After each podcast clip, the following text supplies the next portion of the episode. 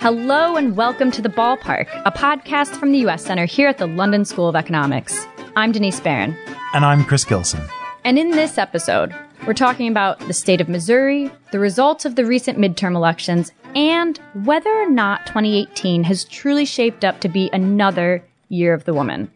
So, when we set out to talk about the record number of women running for office this year in 2018, we wanted to focus in part on Democratic Senator Claire McCaskill of Missouri. But the midterms have come and gone. And while Democrats did win control of the House of Representatives, they also lost several Senate races, including McCaskill's, which allowed the Republican Party to hang on to their majority in the upper chamber of Congress. We'll dig more into this later, but McCaskill's loss in Missouri and Heidi Heitkamp's in North Dakota another notable Democratic woman senator in a very conservative state, made us want to examine the pink wave a bit more closely.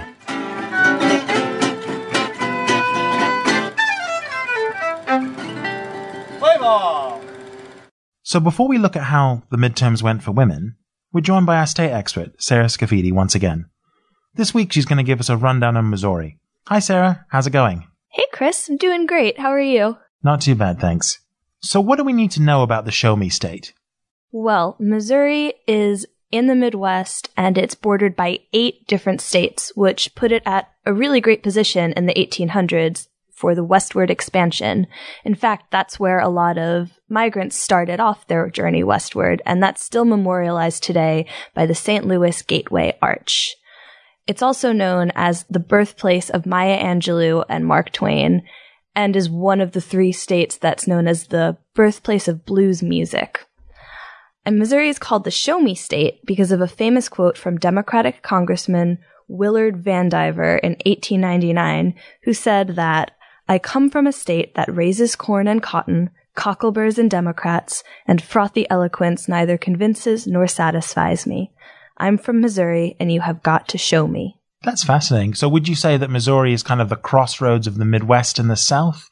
It sounds like it in terms of, of the the discussion about blues music and, and that kind of thing. But I also kind of think of maybe a bit a bit more flatter land like the Midwest. Yeah, I think that's a great way to characterize it. That wasn't really my view of it, but then doing this research for the state of the states, I realized it's got closer ties to the South than I originally knew.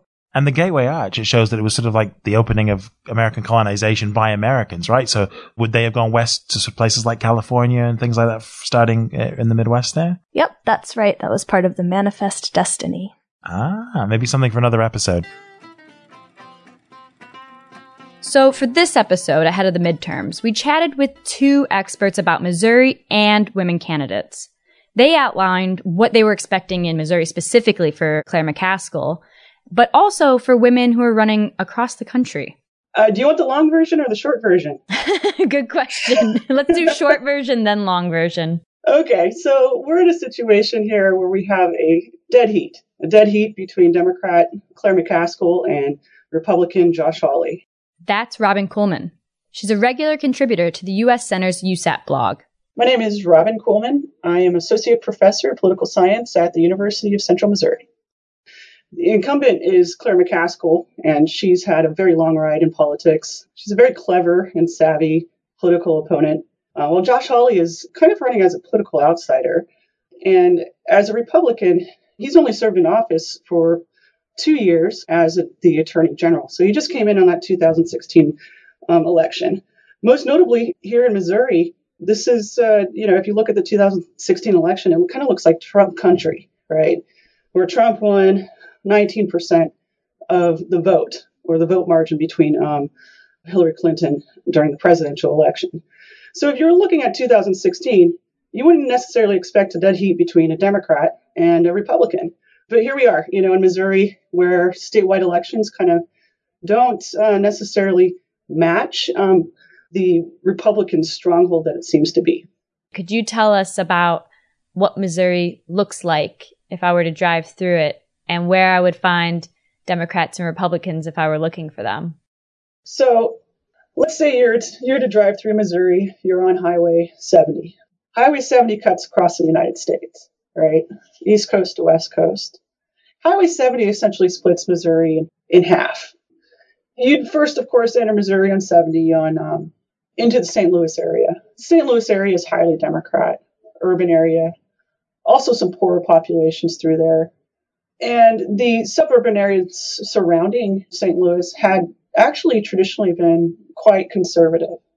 Right now, that's kind of changing. Um, we're seeing some more competitive elections around the St. Louis area, but yet still kind of conservative. So if you're looking at those suburban areas, they're they're a mix of Republicans and Democrats. But much of the rest of the state driving through are rural areas. It's kind of interesting. Most of the state is incredibly rural. You know, you can drive north and south and see very, very small towns. The small towns can, can be towns that are only 500 people, 10,000 people. Um, a larger town, in relative terms, would be a town that's about 20 to 25,000 individuals. So, not very developed in that sense. Um, and in those areas, of course, you have those, you know, conservative, white, evangelical individuals who reside north and south of I 70. And when you hit Kansas City, that's where you'll see that urban vote again, the urban liberal vote. So there's not much, you know, in between St. Louis and Kansas City if you drive straight across the state. North and south of the state is incredibly rural.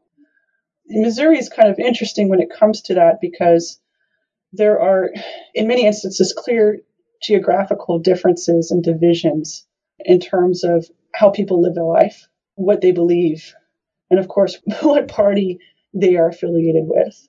It's clear in terms of geography. When we get to those suburbs or those exurbs, it becomes a little less clear. However, they still are very few and far between. Let's talk a little bit more about the incumbent Claire McCaskill. How long has she been in office? She has been in office since 2006. That was her first run for the Senate. She's running for her third term. Her first election was tight, um, so she's used to very tight, competitive, you know, statewide races. It was tight between her and Jim Talent. The second race in 2012 illustrates, I'd have to say, really does illustrate how politically savvy she is. Later on, um, she wrote about this particular race because she ended up actually running against Todd Akin, a very conservative Republican who ended up making some obvious political gaffes. And one of them being during the race, he had said that, you know, uh, a woman's body shuts down if it's a legitimate rape and she shouldn't get pregnant. Okay. Claire McCaskill, of course, was very, uh, you'd have to say that she'd probably be very happy to hear a quote like that because that essentially just doused his campaign and she, she was no longer in a competitive race. She claims after the race that she essentially handpicked Todd Akin out of the Republican primary, knowing that he may make some statements like that. In fact, during the during the the Republicans' primary campaign, her campaign was campaigning against Todd Akin, and they weren't even in the general election yet.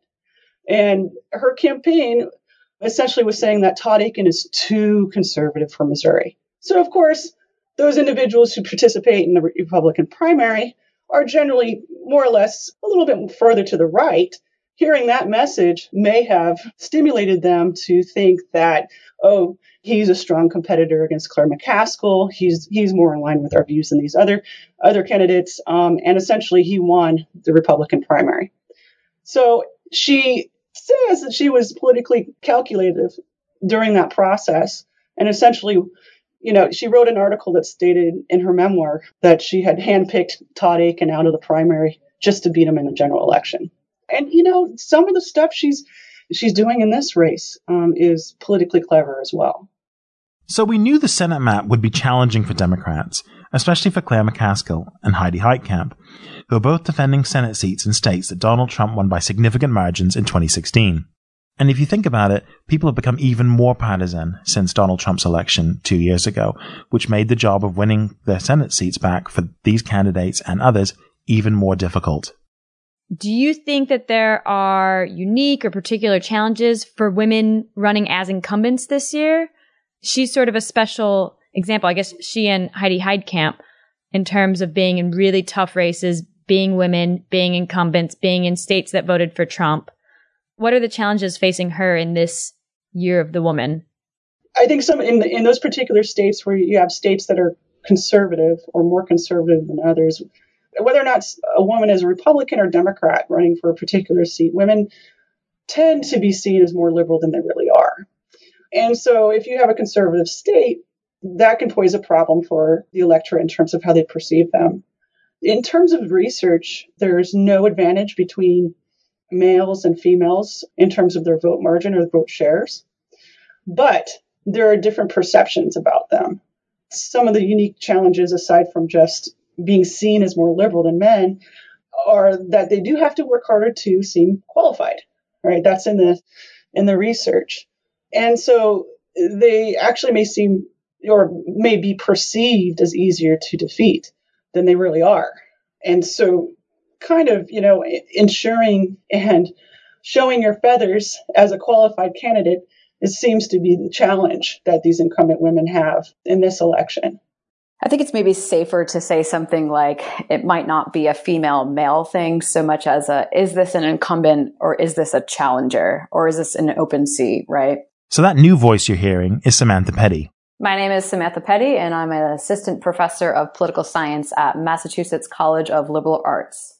We're looking at these races like Heidi Heitkamp and Claire McCaskill, and they're in these really tight races, and they are the incumbents in a blue wave year, right? So you would think that Heitkamp and McCaskill have a decent job of keeping their seat, but the political environment in both of those states are varying, where Heitkamp is in a pretty Republican leaning state and McCaskill is in uh, a, another tight race too. So I'm not sure it's so much to do with whether they're a female or male. I think in this election season, it has a bit more to do with are the women running in open seat elections? Because I think that's where they have the better chance of winning. Because we've talked about the incumbency advantage all the time, where incumbents generally have a higher chance of being put back to office. But that is much more prevalent in the House and not so much for the Senate, which is why we're talking about these close races in the Senate with the female senators, um, and maybe not so much about close races in the House with women incumbents. While in the lead up to the midterms, many eyes were focused on high profile Senate races like McCaskill's, women actually turned out as candidates in record numbers all across the nation. Yeah, that's right. 234 women ran for the House and 22 for the Senate with the vast majority of them in the Democrats' camp. It is not an even split. We have 66 women running as Democrats and 29 women running as Republicans. In terms of the two parties, what is the the difference in the number of Democratic and Republican women running for office this year? Yeah, so there is a clear difference, right? Um, we have a pretty big partisan gender gap where the Democrats have done well, and this is due to you know, party recruitment strategies and lots of other things. But specifically this year, it's not surprisingly different where 65% of Senate candidates are Democrats, 78% of House representative candidates are Democrats, 75% of the female governor are Democrats, and 71% of state legislative seats are coming from female Democrats rather than Republicans. So basically, big, overwhelming majorities of female Democrats running for office and much smaller groups of Republican women running for office. But even though hundreds of women decided to run for office, they still had to fight some unique political battles that research shows male candidates typically don't encounter. To talk more about the challenges facing women candidates in the midterms, we turn to Samantha Petty. A lot of the research shows that women are kind of socialized to be hands off in politics. But when we have these big movements where it's brought to the forefront that it's not even just Donald Trump getting elected. It's the fact that we had the first major Democratic nominee or any party really, Hillary Clinton on the ballot and lost. So that's also a big blow for women. And I think it brings to the forefront, like, no, we can do this. Like we should have women at these high levels of office. It's, we don't want just men. We can do a good job too. So I think it takes women these big moments of politicizing things to bring to light that this is something where we should have more of a say, we should have more of a voice. And I think that was also brought to light again in the, in the Kavanaugh hearings where you only have a handful of female senators on that committee hearing because there's just not many female senators at all. So, are there specific challenges or obstacles that female candidates face in elections? Do they have any special advantages on the on the flip side of that?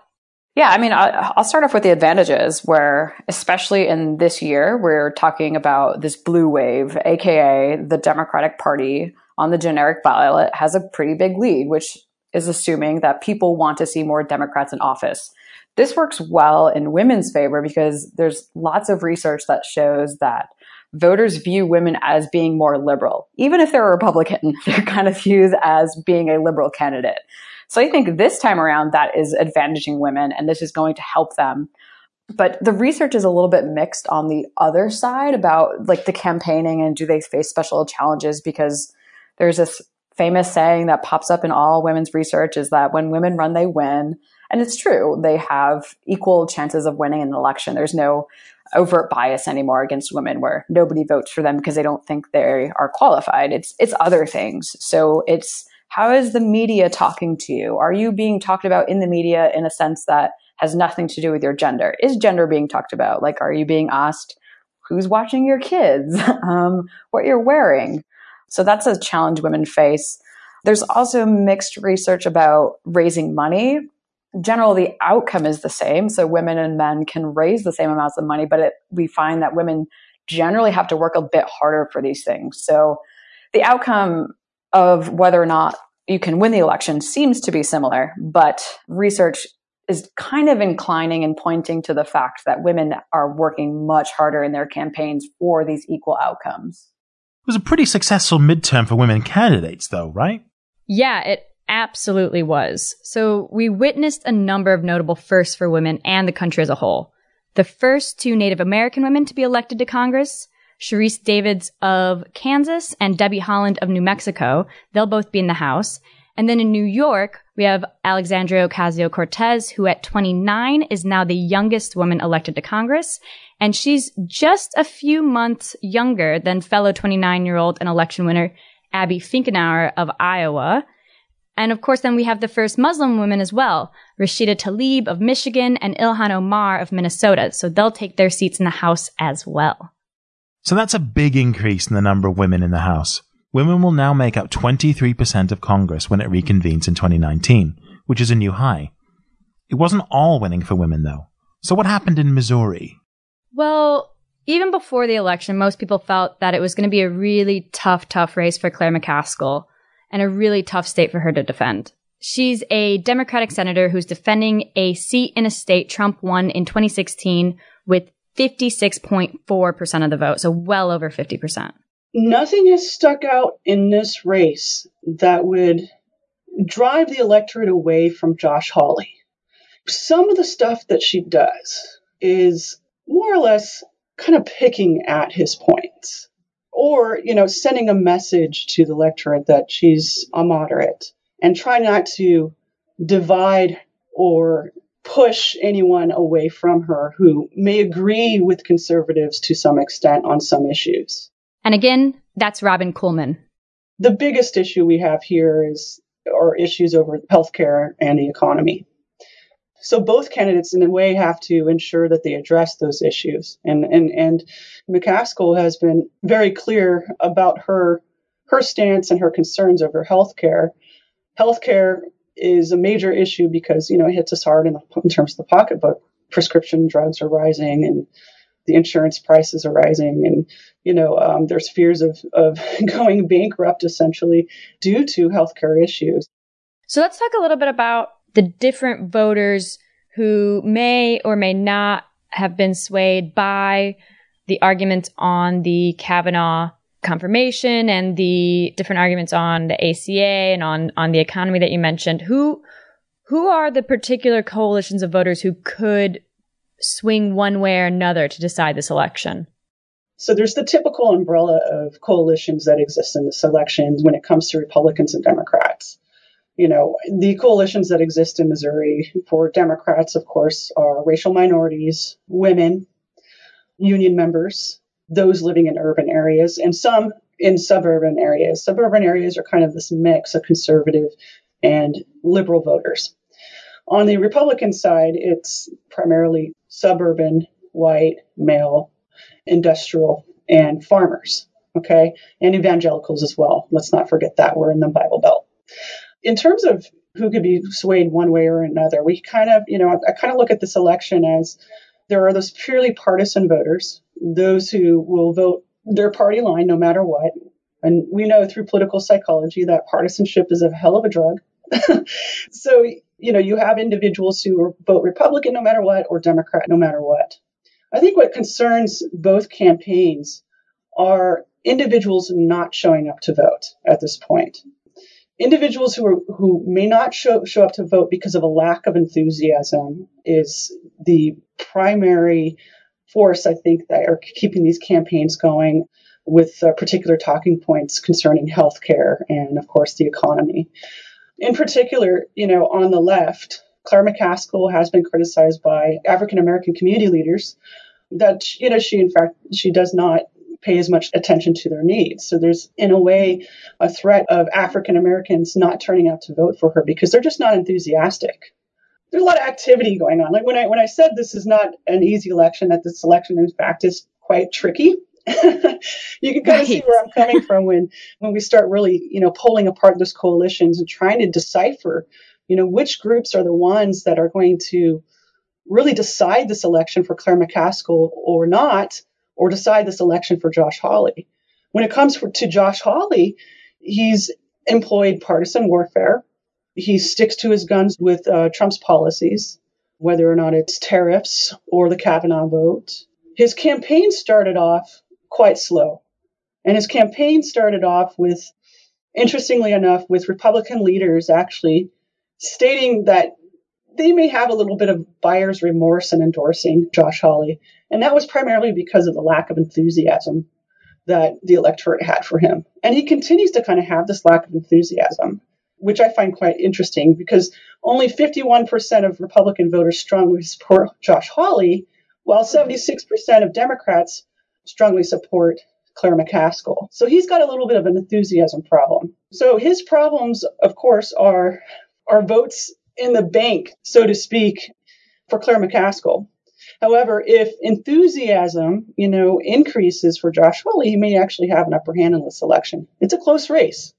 And, and so the dynamics of the race kind of teeter on this issue of enthusiasm and also ensuring that you have your sections of your base turn out to vote. How have you seen Claire McCaskill in her career battle those types of assumptions? In general, at least what the what research illustrates is that that is a unique challenge that women have is that they have to work harder to illustrate that they're well qualified for the job. But what is interesting though is that still there there really is isn't a difference in terms of vote margins between males and female candidates. However, that is certainly something that many women in the political pipeline have to deal with. And, you know, Senator Claire McCaskill, along with all the other female candidates, have to overcome that issue. There's sort of like some, again, some counterintuitive things going on there because she has the incumbency advantage, but also being a female candidate means that people might underestimate her ability. So you have some conflictual things that the electorate's dealing with, some different type of benchmarks or heuristics that they're considering in this. In a way, she she's constantly pointing to her credentials, pointing to her votes, pointing to the things she's been working on in the Senate pointing to her time as state auditor, pointing to her time as, you know, a prosecutor in Jackson County, that's the Kansas City area, and illustrating that she works closely with other male members of the Senate in a bipartisan way to get things done. It is quite interesting. And, you know, you don't really see, for example, you know, Josh Hawley doesn't have much to point to in terms of his work at the Attorney General's office, but he doesn't really have to do that right? He's still a top contender in this race, someone who doesn't have political experience or much political experience. And, you know, some of the reports that are coming out right now about his time, you know, at the attorney general's office doesn't look all that great, but yet still he's able to utilize partisanship to his advantage and um, maintain, you know, a dead heat in this race. It looks like a lot of that came true. McCaskill's loss also tracks with what Samantha Petty and colleagues discovered recently in their research. They looked at how voters with strong ideological perspectives assess candidates on the opposite end of the spectrum and at how gender factors into their views. So, my colleagues and I were working on this, and it's our assumption was going in that, you know, we look at these biases and people are like, oh, there's not really bias anymore. People still win elections. But we wanted to look at it a different way um, because you don't run an election in an abstract vacuum, right? So we started looking at the relative assessment of candidates. So rather than just looking at a female incumbent, we look at is this female incumbent running against a quality challenger? So aka is this a quality challenger do they have previous office holding experience are they well known or is it just somebody who's being thrown up there as a non-quality and who knows why they're running right so the research that we did finds that depending on the gender of the respondent the gender of the candidate and the competitiveness of the race you will have different assessments of candidates so male republican respondents tend to dislike female democratic incumbents which is, you know, the situation we're looking at with Heitkamp and McCaskill. So you have male Republicans who are going to come out and vote in this election, but they tend to dislike the female Democratic incumbents a bit more than maybe a female challenger or something like that. So they tend to hurt the incumbents a bit more. Um, on the flip side, like women are not um, getting off easy here either, where female Democratic respondents, they really dislike female Republican challengers. So they're much more likely to favor, in the long run, a Democratic or a Republican male. So it, it is kind of an interesting concept of looking at these relative assessments because I think this is what we're coming down to in the couple races that are close in the Senate we're talking about because you have male Republican respondents who are disliking that female Democratic incumbent. McCaskill is in a pretty Republican leaning state, but she's a Democrat. Does look pretty moderate. She doesn't really vote with Trump all the time, but she doesn't vote against him all the time as other senators. So, yeah, I mean, it's kind of interesting thing to see because it's not like uh, male Republicans are not going to vote in this Senate election. So their idea about if Senator McCaskill has been you know, good policy wise and other things might come into question with our research of how you evaluate these people. Samantha also talked about what we might expect to see as this record setting number of women actually get to work in Congress. Yeah, I mean, I think we all expect one on the number side for the trend to continue. Um, it would be interesting to see if maybe Republican party catches up and starts recruiting more women candidates, but I'm not sure that's being indicated right now. But overall, I think we will still see a steady increase of females entering government at all levels. From the policy standpoint, I think we'd see it much more at the state level. So states have become sort of the more, um, I will say nicely, the faster places to do things, um, especially if we have a divided government with a Republican president and some sort of split Congress. So it's likely that we won't see big policy changes out of there, in my expectation. But at the state level, if you have more women in office, whether they're the governors or whether they're the state legislators, research 100% points to the fact that women legislate differently. They bring up different issues. So I would imagine we might see more policies dealing with healthcare, dealing with childcare, dealing with women's rights, women's issues, um, especially if there are going to be checks from the court systems on these sorts of questions. I think women in these states, if they get the numbers, will will certainly see much more of what quote unquote women's issues is what we call them being brought to the table. And that's all from us this time on the ballpark. Thank you to Robin Kuhlman and Samantha Petty. This episode of The Ballpark was produced by Michaela Herman with contributions from Sarah Scafidi, Denise Barron, that's me, and Chris Gilson, also with help from the LSE's Annual Fund. Our theme tune is by Ranger and the Rearrangers, a Seattle based gypsy jazz band. You can find them at rangerswings.com. We'd love to hear from you. Let us know what you think about the show by emailing us at uscenter at lse.ac.uk or sending us a tweet at LSE underscore US. You can catch up on all of our other ad free episodes of The Ballpark by searching for us in your search engine of choice. Also, tell your friends about us. The content and opinions expressed in this podcast do not reflect those of the U.S. Center or the London School of Economics. Make sure you catch the next episode of The Ballpark. We'll be heading to the Badger State, Wisconsin.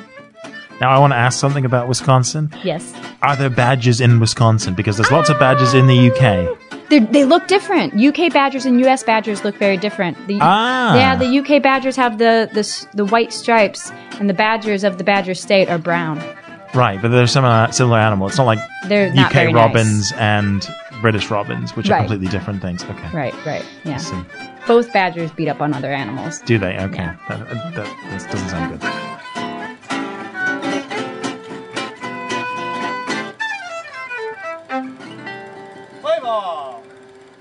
In addition to being the badger state, Wisconsin also the kind of like the cheese state. Oh yes, the dairy dairy state. state, Don't they? yeah. Um, don't they call people from Cheeseheads. yeah cheeseheads? People wandering around like you see on TV programs and at sports events, like they have these big. Well, the Green Bay. Packers, they're the cheese. Well, their Ah. fans wear big blocks of styrofoam cheese on their head, Ah, okay. as one does, of course. Yeah. You know. Okay.